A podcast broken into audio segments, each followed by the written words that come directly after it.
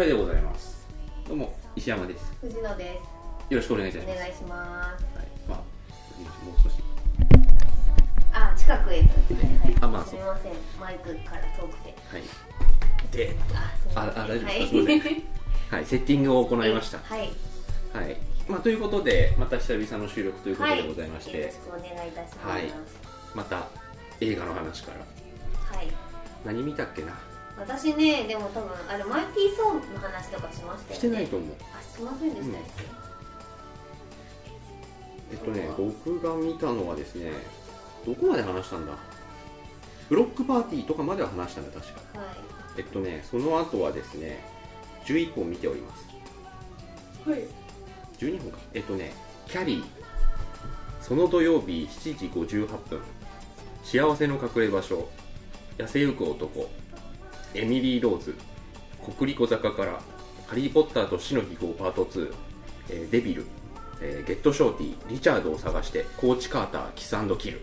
以上。ゲットショーティーって何でしたっけ？えっとジョン・トラボルタとああそれか。はいはいはい。わ、あかりましのジーン・ハックマンが出てる、あの映画作る話。たはい、了解ですはい。私どうどうしたんだろう？スーパーエイト話しましたスーパーエイト話しました。アンダルシアも言いましたよね、うん見たということを話しました。ハングオーバーも言いました言いました言いました。じゃあマイティー・ソーと鋼の錬金術師と、うん。アイアムナンバー4と忍たま乱太郎、う。ん。ぐらい。で DVD は戦火の中へと、はいはい。ナルニアの三章。おおプチニコラ。ははいはいはい。あプチニコラ。はい。ですかね、はいナルニア山椒ってあれ絵から水出てくるやつだっけ？あそうです。もう。あのマジで絵から水出てくるだけの絵。はい。じゃあひとまず私から、はい。えーキャリキャリーっていうかさ、ーうん。てかさそのリストを見た感じあなた完全に荒木に飲まれそうそうそうてますねとそうそう。えっとねキャリーとか痩せゆく男エミリー・ローズあたりはそうですよね。はいキャリーどうでしたか？いやキャリーねあのー結構キャリーと痩せゆく男どうでしたかって感じなんですけど。えっとねキャリーはあのーもう結構クラシックじゃないですか、はい。であのークラシックなりに怖かった、うん、なんかそのキャリーがこうサイコキネシス使う時に、はい。キャリーの見開かれた目がクイッてなって、はい。そこにこうズワンってズームアップするんだけどそのズームアップが昔っぽいんですよ、でも怖いんですよね。そう。はい。でそこになんかあのなんなんていうんだろうな。結構スピードでわーっていくでしょアナログっぽくうん。ちょいっていう寄る感じ。でプラスそこにあの昔のさなんか恐怖映画とかってさあのモンスター視点で主人公にこう寄る時とかさ、はい。キュンキュンキュンキュンっていう音あの音が鳴るじゃないですか、はい。あれの一つ。はい。なんかキャリーがカッてなった時にキュイってなるんですよ、はい。それが怖い。あと赤がすげえ赤くて怖い、ああですよね。はい。うん、痩せゆく男は。痩せゆく男はですねこれはね結構そのなんかねグロいんですよね。あの時期の、へー私ね痩せゆく男は見てないんですよ。うん、まあ見なくていいっちゃいいかな。なんかね結局はなんか人間のすげえ嫌な部分のは話になってるうんでキャリーもうちょっとちょっと語りたいんですけど、あはいはいどうぞどうぞ。あのねその言ってしまえば、うん。そのいじめられっ子キャリーが最高記念室の力に目覚めるんだけど、はいそのもうぶわっていじめられていじめられていじめられてで最後こうプロム。プロムだ、プロム。うん。のそのパーティー若で、者がうん、キャッキャウキャフフッキャウフのなんだっけ？モリキンキャッキャウフフのなんかラリポッパだ。するパーティーにはい。こう出てあのみんなの策略ではい。こうクイーンみたいなのに選ばれた瞬間にこう上からいたずらでこうなんか豚の血をビャーンってかけられて切れるっていうだけのぶっちに行くっていうだけの映画なんですよ、うん。本当に。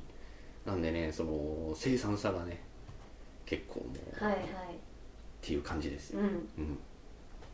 私あれかなり昔に見たのうん。で、なんかちょっと若干トラウマなんですよね。ああはいはい。はい。わかりますわかります、はい。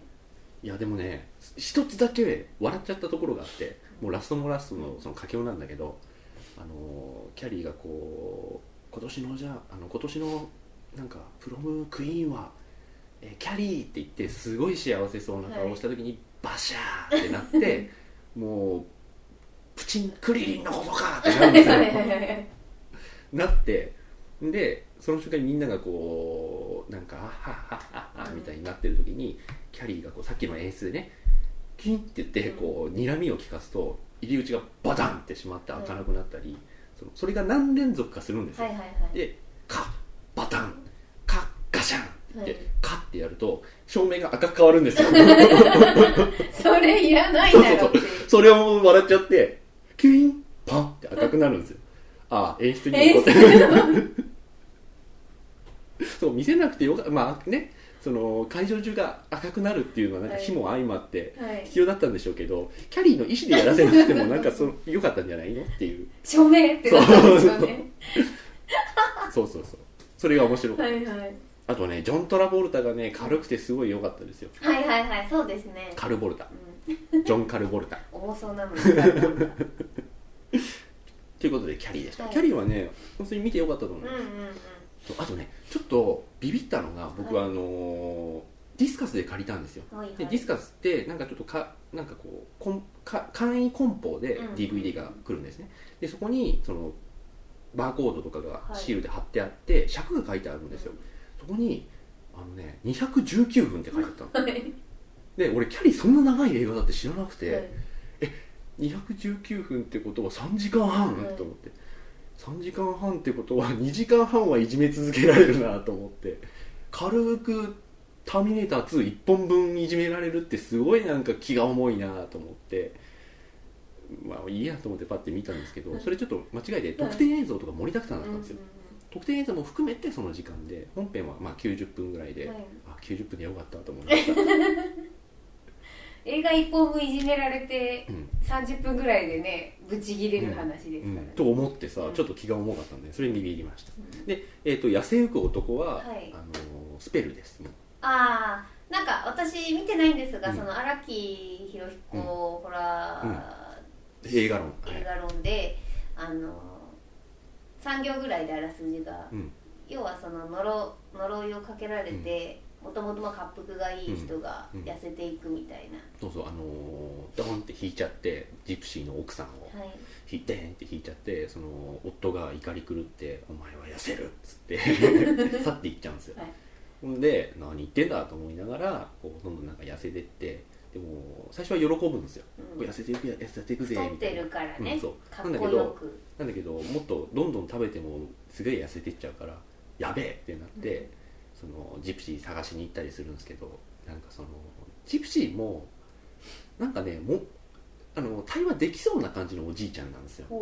なんかあのマジ悪かったっつったら、うん。なんかおじいちゃんがこうあまあまあでも頑固なんだけど、うん。いやお前はわしの妻を殺したっつって、うん。あの白人はみんな呪われろっつって。うそしたらなんかそっからそのジプシーの村であのじ直談判に行くところから方向性がクイッて変わって、はい。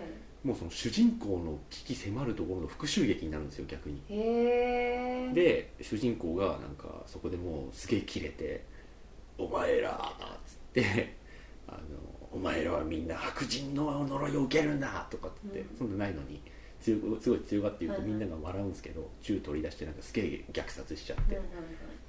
で、あのー最終的になんかねそのおじいちゃんも、うん。その切れた主人公にちょっとなんかお呼び越しになって「わわわ分かった。分かった。テイクイットイージー」ってなって はいあの呪い解くよごめんよっつって 折れるんですよ。はいはいはい。あのそのあまりの狂気にね。はいはい。であのパイ焼いてきたよっつってこのパイに、あの血を垂らしてそのパイを誰かに食べさせれば、はい君の呪いは解けるからっつって、そのリングみたいな感じになるんですよ。ああなるほど、はいはでその前になんかその奥さんとねいろいろ確執があったり浮気してるだったりっていうなんか主人公のね、うん。はいはい。っていうなんか確執があって結局その主人公は血走った目のまんまあの誰に食わせるのかあの辛いと思うが決めてくくれって言われるともうき食べさせる相手は決まってるぜグヘヘみたいな感じで奥さんにあげようとするみたいな話になってきて結局その奥さんにあげようとしたのにこう愛する娘がこう食べちゃってみたいな。でこうノーってなるんですか？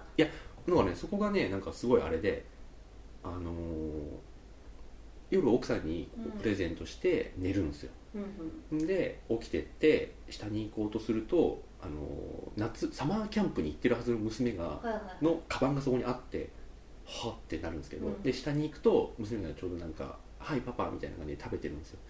それになんか「ノー」ってなるわけでもなく「あー楽しかったかい」みたいな感じでちょっと悲しい目をしながらないんか笑顔で応対して「じゃあパパとと友達と遊ぶから行ってくるね」って言って行っちゃって「私はなんてことを」ってなって終わる。お嫌な映画でした。ーね。あキングって昔こうだったよなっていう、まあ、うん嫌な気持ちになる映画が多い多かったですよね。うん。はい、一時期。そ特に短編はね、うん。うん。ノスはい。はい。そして、えー幸せの隠れ場所。はあ。いいね。いやー私非常に良かったですよ、でもあこれは本当に、うん。あの万人に勧められる、うん。いいよ見なよって言える映画です、うん。いい人しか出てこない。いやあれですよ。あのー昔なんかサンブラッドロックとか言ってごめんって思いました。もう今やオスカー女優ですから。日本の端っこでうんそんなことを言ってられなくなっちゃいなりましたた、ましから、え。ーはい。い、や本当にね心から本当に良かった、う昔もうそういうふうにネタで言ってたんで。んはい、あの男の子良かったですよ、ね、よかったっすね。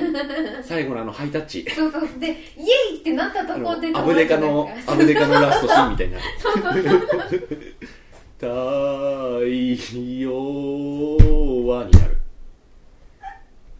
もう完全にアブデカになっちゃった私の中ではい。そうそう。いやーうん。これは本当バニーにおすすめできるいい映画でございました。うん。そしてエミリー・ローズ。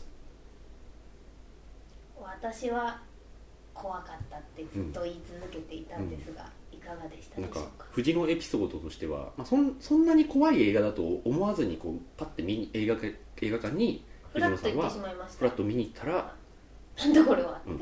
怖いじゃないか。っつってもう帰りたいってなってましこれね意外と本当に怖くてあのエクソシストですよね要はね、はい。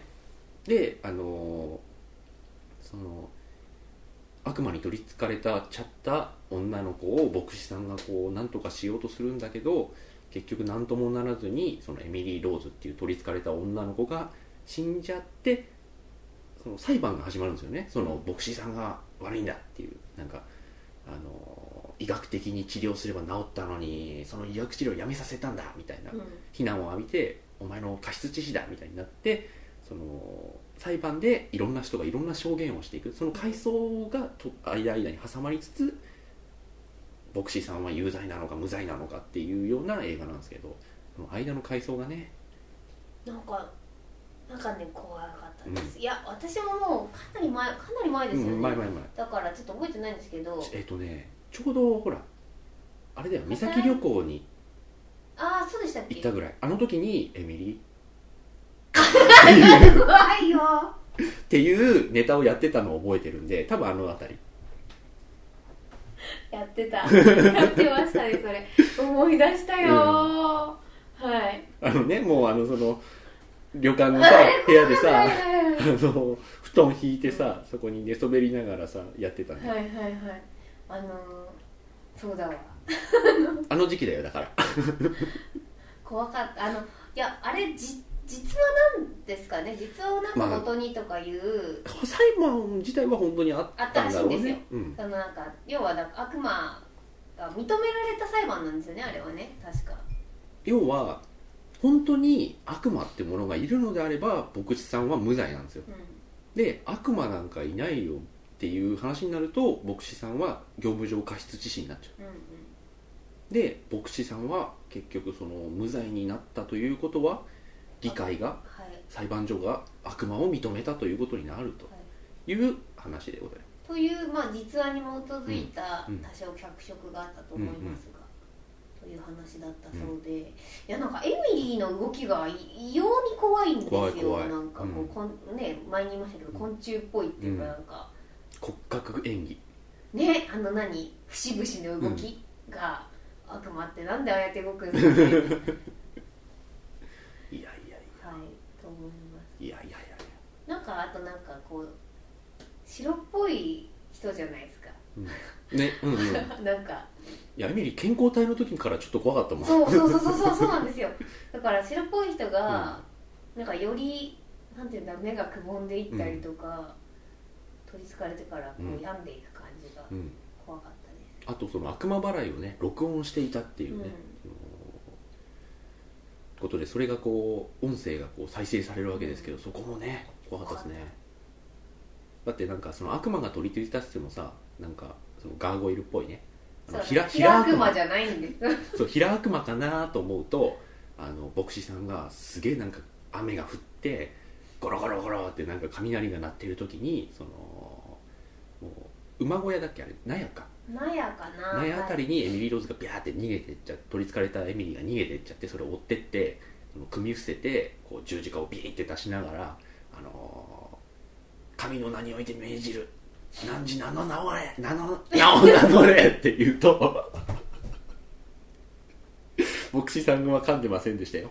あの汝名を名乗れって言うと。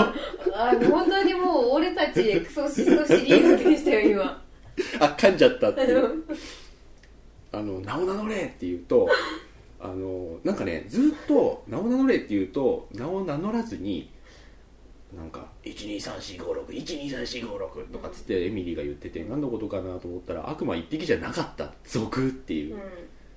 あ数えてたのは自分たちの人数だったのねみたいな、うんそういうなんかすごい嫌な怖さもありつつね。そうなんかねうわっていううん。ゾワって感じうわ6匹もってなるんうんだよね、いやあれはすごかった。はい。で最後になんかいろいろなんかユダについてたやつみたいなことを名乗ってバーって言った後にあの最後の一人が「ルシファー」みたいなこと言って「ああなたさんでしたか」っていう。どうもどうもですよ。もうみんな知ってるルシファーさんが来ちゃったっ「ていう、ああ」っていう。うん「あなたさんでしたか」っていう。で「あなたさんでしたから対応じゃないですか、うん。牧師さんもみんなね。確か。いや、ま、牧師さんもマジマジビビりますよあれは、えって。うん、うんあの聖書のあの方ですかってなるよね。マタイのあのやつですよねはい。そうなんですよね。あれびっくりですわ、うん。で議会は議会でそれを冷静に分析したりするじゃないですか、うん。それがまたねそうあのリアリティなんですよ。きちんときちんとやるんですよ。あのその音声では声がエミリーの声二重になってましたけどあれは本当に二重だったんですか？みたいな、いやもう本当二重でしたわそれはまあどうとでも細工できますけどねみたいな相手の弁護士が言ったりしてね、まあ、それがなんかすごいリアリティなというか、あのまあその悪魔のそのスーパーナチュラルな現象をこう、本当にリアルにこう解析していくじゃないですか議会、はい。議会というか裁判所で。はい。それがなんかね妙にリアルな。そうで逆にそれがね嫌なんですよね、はい、回想映像は、みわ見てるじゃないですか、うん。我々としてはだからうん。牧師サイドにいるわけじゃないですか、違うって、うんみたいな、うん。本当に二重になってたってみたいな感じじゃないですか、でなんかこう民族学うんのあの社会民族学のその悪魔信仰を科学的に検証している学者さんとかもこう議会に、あの裁判所に呼ばれたりして、その人もなんか一歩間違っちゃうとさ本当にその陪審員とかがさ、うん。あの人頭おかしいんじゃないの？みたいな立場の人じゃないですか,、うんなんか悪魔払いは本当にあるんですよみたいなこと言い始めても。それもそうじゃなくてあの悪魔払いをちゃんとみんなと同じ立場から見てる人が説明するんで、なんかすごい理屈が通ってるというか。説明してて、冷静なんです、うん。あの裁判所が、うん、あとねその牧師さんもまたちょっと危険な立場になったりするじゃないですか、うん。あの一応その留置所でね、はい。放置されながらその裁判所に通ってっていう感じなんですけど、留置所に夜いると影がねうわんって出てきてその瞬間にこう聖書を唱えるみたいな。追っかけられてんですよ。そうそうそう。まだまだ次はお前だぜみたいな感じで、でこう聖書を唱えるとスーって消えていくみたいなあの影の動きがうん。めっちゃ怖かった気がするんですけど、影結構リアルだったよね、はい。あの、C、CG っぽくないっていうか、うん。あのぼーっと見てたら気づかないぐらいなんですよ、多分影の変化が、うん、でなおかつあこれひ人がやってんじゃんとか、うん。そういう感じのちょうどいいバランスだったんですうん。よね、本当に影だしはい。かといって人が撮影のためにやってるっていうようなチャチさもあんまなかったし、ね。いやいやいや。はやエミリー・ローズあっぱれでございました。はい怖かったです、うん。まあ、ちなみにですねその影といえばですねあの僕の友達が昔あのカラオケ館。まうんうん。あいいや。カラオケでバイトしてた時にはい、カラオケ館です、うん。はい。どこのとは言ってませんけれども、ね、ああなるほど、いやあのねそういう体験ああそこ7階建てうん。で全部カラオケなんですけど、はいはい。窓ないじゃんああいうのって、うんはいはい。階に。うん。であのシステムとしてこうまあ閉店間際になるとどんどんそのお客さんを上の方から入れないようにしていくんですよ。できるだけ下の階に誘導していくっていうかそのあのじゃあ203でお願いしますみたいな感じで上はできるだけもう早い段階でお客さんがいなくなるようにして、閉店前にもう暇になった時に上から全部もうそせ掃除していっちゃって、うんうんうん。全館閉館した時にはもう3階と2階を掃除するだけで済むようにするみたいな感じでその上の階とかを先に1人で掃除しなきゃいけないんですよ。うんうん。でその時にあのそこにいた人があの2人で清掃しに行ってて、はい。でふーって言って個室のところにこう2人で入ってて「いや疲れたね」みたいなことを言ってたら、あの変なものを見てあのその2人がちょっと顔を見合わせて「あー出ようか」みたいな感じになって、うん。出てその7階から下に降りていく時に「えちょっと何見た？何見た?」って言ってお同じものを見てたっていうことがあったらしくてなんかねその普通にいるじゃないですか。ーでドア怖いよ怖い。ドアを稲川淳ドアを ドアをこう開けっぱなしにね二はいはい。してふーってやってたらその廊下のところにあの影が映ってて、うん。それも本当に完全に人の影で、はいはい。なんて言うんだろうこう立ってうちょっと手をペンギンみたいな感じにんはいはいはおおしゃまみたいな感じにしてした人が左右にこういへえ怖い。揺れていた影を2人とも同時に見ちゃって出るかってなってこっちに来たっていう。で2人とも同じものを見てたっていう話が怖いけどバットマン。怖いけどバットマンていう事件がありましたよ。へえもう来なきゃよかったですよ。山さん家に。私今日寝れないよ。はい。ペンギン男かはい。エミリー・ローズでした。はい。怖がらされて終わっとる。はい。そしてここからは劇場3本。はい「国立小坂。あ私ねもしかしたら見ないかもし」れない。本当。どうでしたか？えっとねあのいいです全然。あの言っていただいて。あのー僕は「千と千尋」以来一番好き。へえうん。あのね普通の話じゃあ普通の話なんですけど、あのーやっぱり宮崎五郎さんってその、叩かれる宿命にある人じゃないですか、うんはい。でなのに2本目をこうやったっていうのをまず僕は評価したいわけですよ、ね。嫌じゃん普通、うんまあねもうもうやりたくないよねうん、っていう本人だってさ、そんなの分かってるじゃない、そのどうせなんか宮崎駿の息子とか言われるんだろう、七光とか言われるんだろうって思ってると思う分かっ分かってると思うんですけどにもかかわらずケトであんだけ言われて2本目をやるっていうのは僕はすごいまず評価したいし、はいはい。で国立小座が見て思ったのはあのあゲドなんかやったからいけないんだっていう。うんうんうん。でじゃあ逆に言うとあの、まあ、これはねちゃんとそのゲドゲド戦記公開時に評、うん。そう評価してあげるべきだったのかもしれないけど国立小坂を見て改めて例えばゲド戦記を誰がやったらあのゲド戦記をきちんと映画ができたのかっていう話ですよ、うん。はいはい。逆に言うと。って考えるとまああんたが悪いとも言えなかったねっていう気持ちにちょっとなるぐらい普通に良かったです。へえじゃあ見ようかなうん。いやなんかもうそろそろ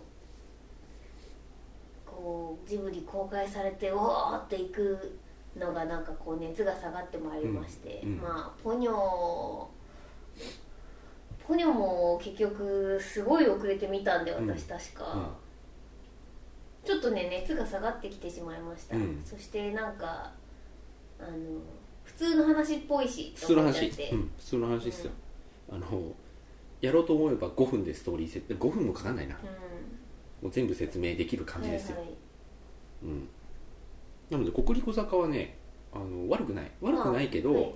その国民的にこう誰でも見れるジブリブランドっていう感じでもない。また、はいはい、うん。ちょっと大人になってしまいましたね、うんそしたら、うん、大人でございます。アリエッティともまた全然違うし、うんはいはいそして「ハリー・ポッタはい。ー」5割寝ました。すいません。はい。でも私見ますので。あそっか。はい。あそっか。まだ見てないので。でもあのアラン・リックマンのいい場面だけは先生。うん。あの見たんで元は取ったかなと。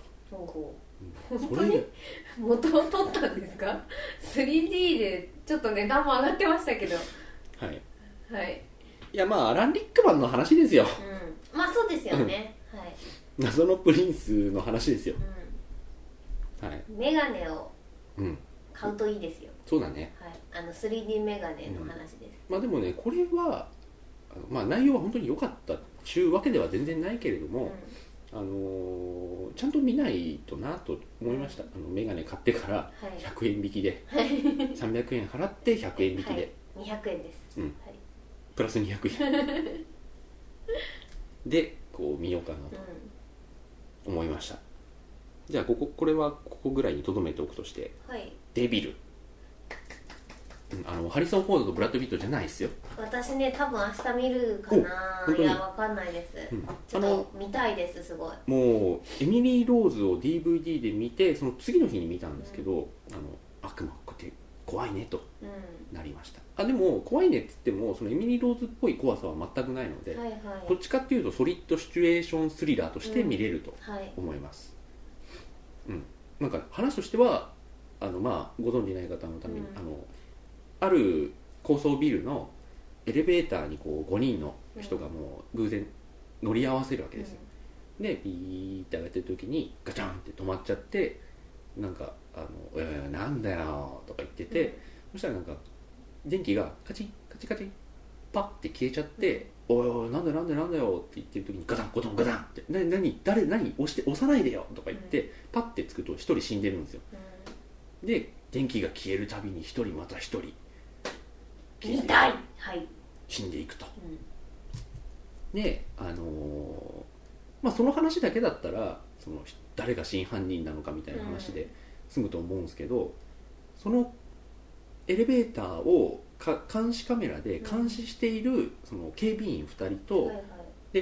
なんか監視しててあの「すぐ直しますからお待ちくださいね」とかってアナウンス入れてたおっちゃんがそのチカチカチカって消えてパッてついたら一人死んでるからうん「オーシェッ!」ってなって あの警察に電話入れるんですよ、はいはい。で警察が来てあじゃあ本当にあれだそうみたいな感じであの個室であの犯行があって、外の世界もきちんと動いてる。そうそうそうあの無線とかで、あのやってるんだけどあの監視室の声はエレベーター内に届くんですよ、はいはい。でもエレベーター内の音はこっちに届かないってはいうルールもあったりして、うん、あなるほどね、そういうギミックは楽しいですね、であのその個室の中では疑心暗鬼になるじゃないですか、誰を殺したのみたいな「いや俺じゃないよ」とかっつってなっててまあその中に誰かがいるわけですよね。うんうんうん。ってなるんだけど監視室でそのサノバビーチっていう「オーシェート」って言ったおっちゃんと、うん。もう一人若い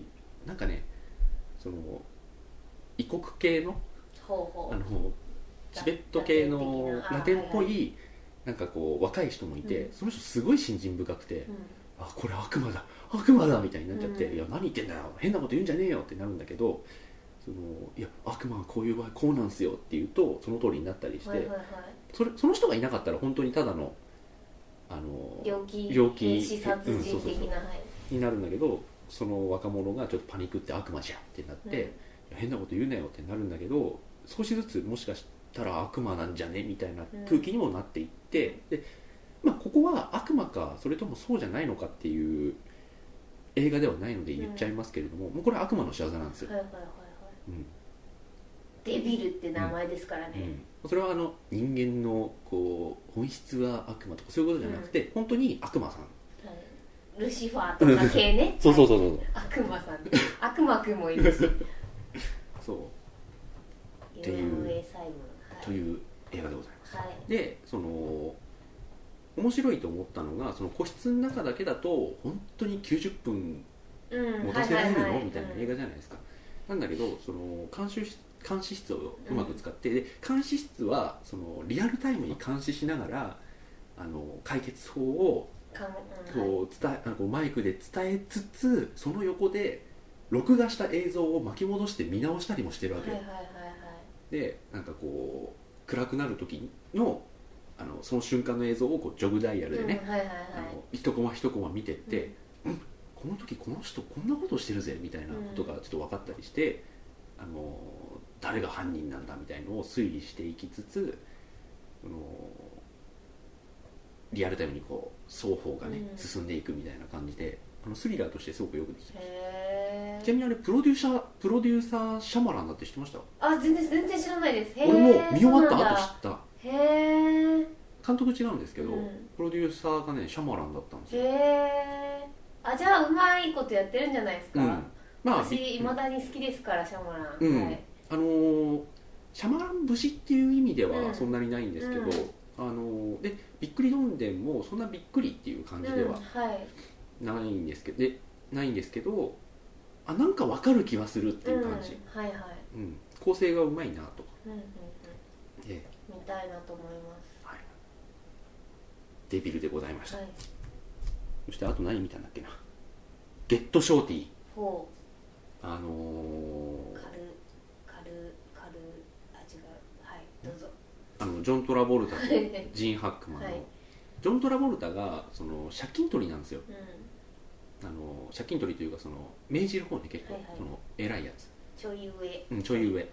であの結構コメディ要素も入ってたりしてあのジョン・トラボルタすごいやり手なんですよであのすごいなんかチンピラっぽいっていうか同じぐらいのうん。その格なんだけど、あの人間の格としてはだいぶ下みたいなやつが、はいはいはい。こうおいお前なんか選ぶってんじゃねえぞって言うとあのジョン・トラボルタがボッボッコボコにしてで追い返して、でその男が頭に来たっつってあの銃持ってあのジョン・トラボルタの事務所に行ってこうそーっとこうジョン・トラボルタの事務所のドアの前に来るわけですよ。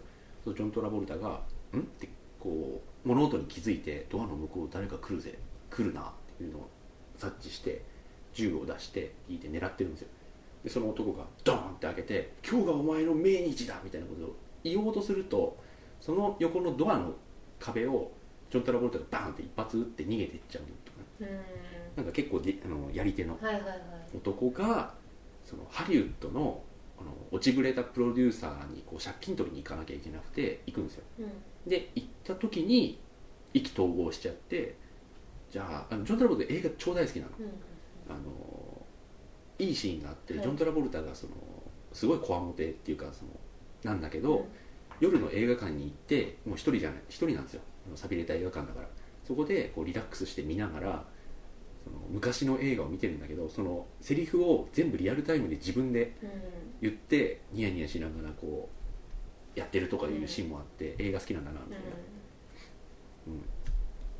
でそれとこう映画を作るんだけどそのジョン・トラボルタの敵対勢力がこう邪魔してきてとかそんな話もありつつ進んでいきます、へうん。えまあ昔のね映画ですけれども、うんははい。い、ゲットショーで良かったでございうん。ます、はい、あと「リチャードを探して。はい」これはアルパチーノがあのシェイクスピアの「リチャード3世」これをの映画を撮るぜって言ってあのそのなんかねドキュメンタリーっぽい。うん。でこれね僕知らなかったんだけどあのアルパチーノがこうリチャード3世の映画を作るその奮闘記の映画だと思ってたらなんかねドキュメンタリーだったんだよね。でそのリチャード3世の元のその映画ってないよねあのオリジナルってことですか？オリジナルというかアルパチーノが出たリチャード3世の映画はないと思うのではい。でそれがもしあったんだったらそれのドキュメンタリーっていうふうになるんだけど、あれこれドキュメンタリーに見せかけた本物映画なのか、っていうのをちょっと分かんない状態で僕見てたんだけど、はいはい。これがねなんかすごい面白かったですうーん。で監督アルパチーノなんだけど、はい。そのアルパチーノ役なんですよねそうだから。そうそうそう、本当に。であのこのゆかりの地とかに行ってちょっとカメラ回しててで観光客の人が入ってきちゃって「あごめんなさいちょっとあの今撮影中なんですよ本当ごめんね」っつって「ちょっと外で待っててください」うん。でこうそこら辺の撮影をするシーンとかも入ってて、なんだけどそのリチャード3世の映画を実際撮っているその劇中映画の映像が挟まったうりするんですよ、でアルパチーノがリチャード3世演じてて、はいはいはい。なんかこう名誉おばさんの役の人とか、うん。あとケビン・ベーコンとかあとなんとかボールドウィン。何ボールドウィンならもう、はい。見分けつかなくなっちゃったんですけどといろいろやり取りしてるのとかが実際の映画のシーンも挿入されたりして、で結局なんかねそのみんながみんなその劇中のその人間関係がそのまま如実にうんうんこっちにこうなんかうんはいあれしたりしててでリチャード3世がいろんなやつを陥れて自分が王になるんだけどもう王になった頃にはもう疲れちゃって、もうなんかわしは死にたいよみたいな感じになってるのがアルパチーノもこんな企画やるんじゃなかったとかっつうん。って言ってて、あの本当にもうやめたいとかっつって。うん。そういうなんかそういうのがこう劇中の人間関係とか心境と実際その映画を作っている人たちアルパチーノ自身とかケビン・スペイシーケビン・ベーコンって言ったっけ？ベーコンって言いました、うんあのスペイシーの方。はい。スパイシーな方、はい。スパイシーな方って覚えると間違いません？いや。スパイシーな方ベーコンみたいな。いや普通だったら大丈夫なんだけど、うん。ケビンって言うとどっちかっていうとベーコンって言っちゃうっていうだけの話なんですけど、もうなんかこう実際にこうなんか同じ心境になっていくみたいな、なんかね不思議な映画でした。うーん長いんですか？いやそんな長くないです1時間40分とかそんなもんじゃない、へでなんかねまあこれ多分そんなに見ないだろうと思うし、まあ行ったところであれだろうと思うんで言いますけど最後そのリチャード3世が王位についてはい。つくんだけど、今までこうあのいろいろ苦心してきた家臣を全部裏切ってその家臣たちが反逆して、うわーって攻められてのっぱらの真ん中でぐさって刺されて殺されちゃうんですけどでそういうなんかシリアスなシーンがあってぐさっドサってなってこうアルパチーノがこう瞬きしないうんしたい演技でドサッとなってこう悲壮な音楽が流れるとブズッと切れて、うん。普通のアルパチーノがオフショットになるんですよ、はいはいはいはい。で、あのー道の真ん中でその階段のところで「いや俺はもうダメだ」みたいなことを言ってこう階段にドサってなってまあ普通に道の真ん中なんですけど、はいはい。ドサってなってでその横にいたケビン・スペイシーも「あのこう我が王よ」みたいなことを言って、言ってるとこうじーっとしてたアルパチーノがニヤってなって「あのいや今のよかったよ」みたいなことで終わるっていう、なんか不思議なあれモモキュメンタリーなのかな、へモキュメンタリーだとしたらえらえらいよくできてる。うん。うんなんか不思議な映画でした。よかった。うん。そしてコーチ・カーター。はい。知ってます？知らないです。あのダメダメなバスケットボール チームがあってそこにサミュエル・ L・ ジャクソンがコーチとして来るっていう。ああもうスパルタじゃないですそうか超スパルタなの、うん。でもそれ実話を元にしててへあのメイキングをー見たら本当にみんなこう本人がねあのインタビューに応じてたりもしたんだけど、あのすごいいい映画でしたね、んもうなんかあのもう本当ダメダメなやつらで、で私がコーチになったからには君らに君らと個人的に契約するっつってあの学業は平均2.3以上を取ること関係ねえじゃねえかよみたいな話をしてるんだけど、これができないなら出てけみたいなこと言って、で結局なんかその契約書を契約してみんなこう強くなるんですよ。はいはいであの昨年はこう4勝しかしてなかったのに10もう今の時点で17連勝だみたいな感じでもてはやされるんですけど、うん。その時にその学校側から成績表がこう LL ジャクソンのところに送られてきて、みんなもう落第なわけですよ。うん「であの野郎みんなあのあいつら!」って言って怒ってあの体育館閉鎖するんですよ、であの「お前らが2.3取るまで俺はコーチをやらんし体育館は閉鎖だ」って言うともうその地元民たちはイケイケになってるわけですよ、うであいつらが輝ける場所はバスケットボールしかないのにそれを奪うそれすらも奪うのかお前はみたいな感じでそう攻撃食らって PTA から。んうん。であのーそこでこうなんか PTA 会みたいなのですごいこう熱弁振るってあの私もここのそ、あのー卒業生だった。バスケットボールはみんな強かった。でバスケットボールが強ければいいじゃないかみたいな感じでみんなこうバスケットボールに明け暮れしかし今はその時の俺の仲間たちは何をしてると思う？あのーその時いた何人の仲間のうち8割は刑務所行きだ！っつって。残りのやつはみんな死んだ！っつって。あのバスケットの選手になれなかったやつらはなみんなあの犯罪とかに染まっていかなくちゃいけないんだよ。勉強できないと！っつって、PTA ポカーンですよね、でもなんか PTA もまだそんなの知るか！みたいになって。ああそうなんだ。うん、なんかダメ PTA ですね、で、あのー結局その解任されちゃって、ん、で、あのーそのエイレル・ジャクソンも、うん。いやまあこれが認められないんだったら今までやってきたことは全部水の泡だみたいになってもうわしはやめるっつってこうみんな荷物まとめて学校出ていこうとするとその今までその閉鎖っつうことで体育館を全部南京錠でぐるぐるにしてたんですよ。それがもうみんなジャーンって取られてそこに捨ててあってでそれをしょうがないって言って南京錠を自分の荷物の中に入れて、ふうみたいな感じでその練習してるところに最後の挨拶行こうかなみたいなところでパッて行くとその広い体育館の真ん中にみんなが机並べて勉強してるんですよ。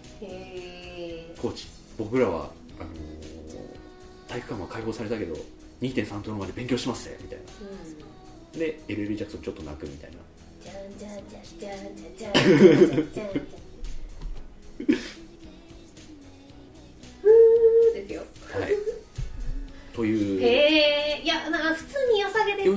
ストーリーとしてはね。良い映画、はい。良い映画でございますよ、まあしかも実話だという話ですね。あなるほど、うん。またしても。うん。ちょっとねスポーツものの成り上がりものの実話ものはちょっと弱いですよね、三拍子。はい。キスキル。お。これはえっとナイトデイを期待してはいはい。はいみました。それアンドしか期待するとこないですよ。いやでも基本的に一緒じゃない？えー、プロットとしてはあーまあまあそうかな。ほぼ一緒ほぼ一緒だと思うんだけど、まあナイトデイは出来よかったねっていうよかったですね、はい。感じ。キスキルはなんか迷走してしまったところがある。そうですか。なんかあのまますぐ今日は良かったのにっていう、なんかもうちょっと話もよよく覚えてなかったりするんですが、あのおおお父さんもそっち系の人だったんですうんうんあれ大内みたいだけど僕は最初から分かってたっていう。あそうそうそうそうあれは多分見てる人みんな分かってると思う、うんあのなんだっけスリメンベビーの人、うん。あのあのはいま出てこないけど、あのはい。ハガー市長みたいな人 はい。はい、はい。キサンドキル以上。うん。ということで僕は以上ですね。私はちょっとなんですけども。あでもそろそろ時間的にあれですね。一回切ります。はい。はい。ということで僕の見た映画をずっと語って終わってしまいました。いえ楽しかったです。はい。サミュエル・ L・ ジャクソンは絶対に市内を持ってると思います。いや撮ってないよ。はい。はい。ライトセイバーであそうそうそうそう。紫のやつで。ボン。怖いけど怖くない音がみたいな。うおんうおんって。一人だけ紫。はいはいということででは、はい。また来週。はいおやすみなさい。はいおやすみなさい。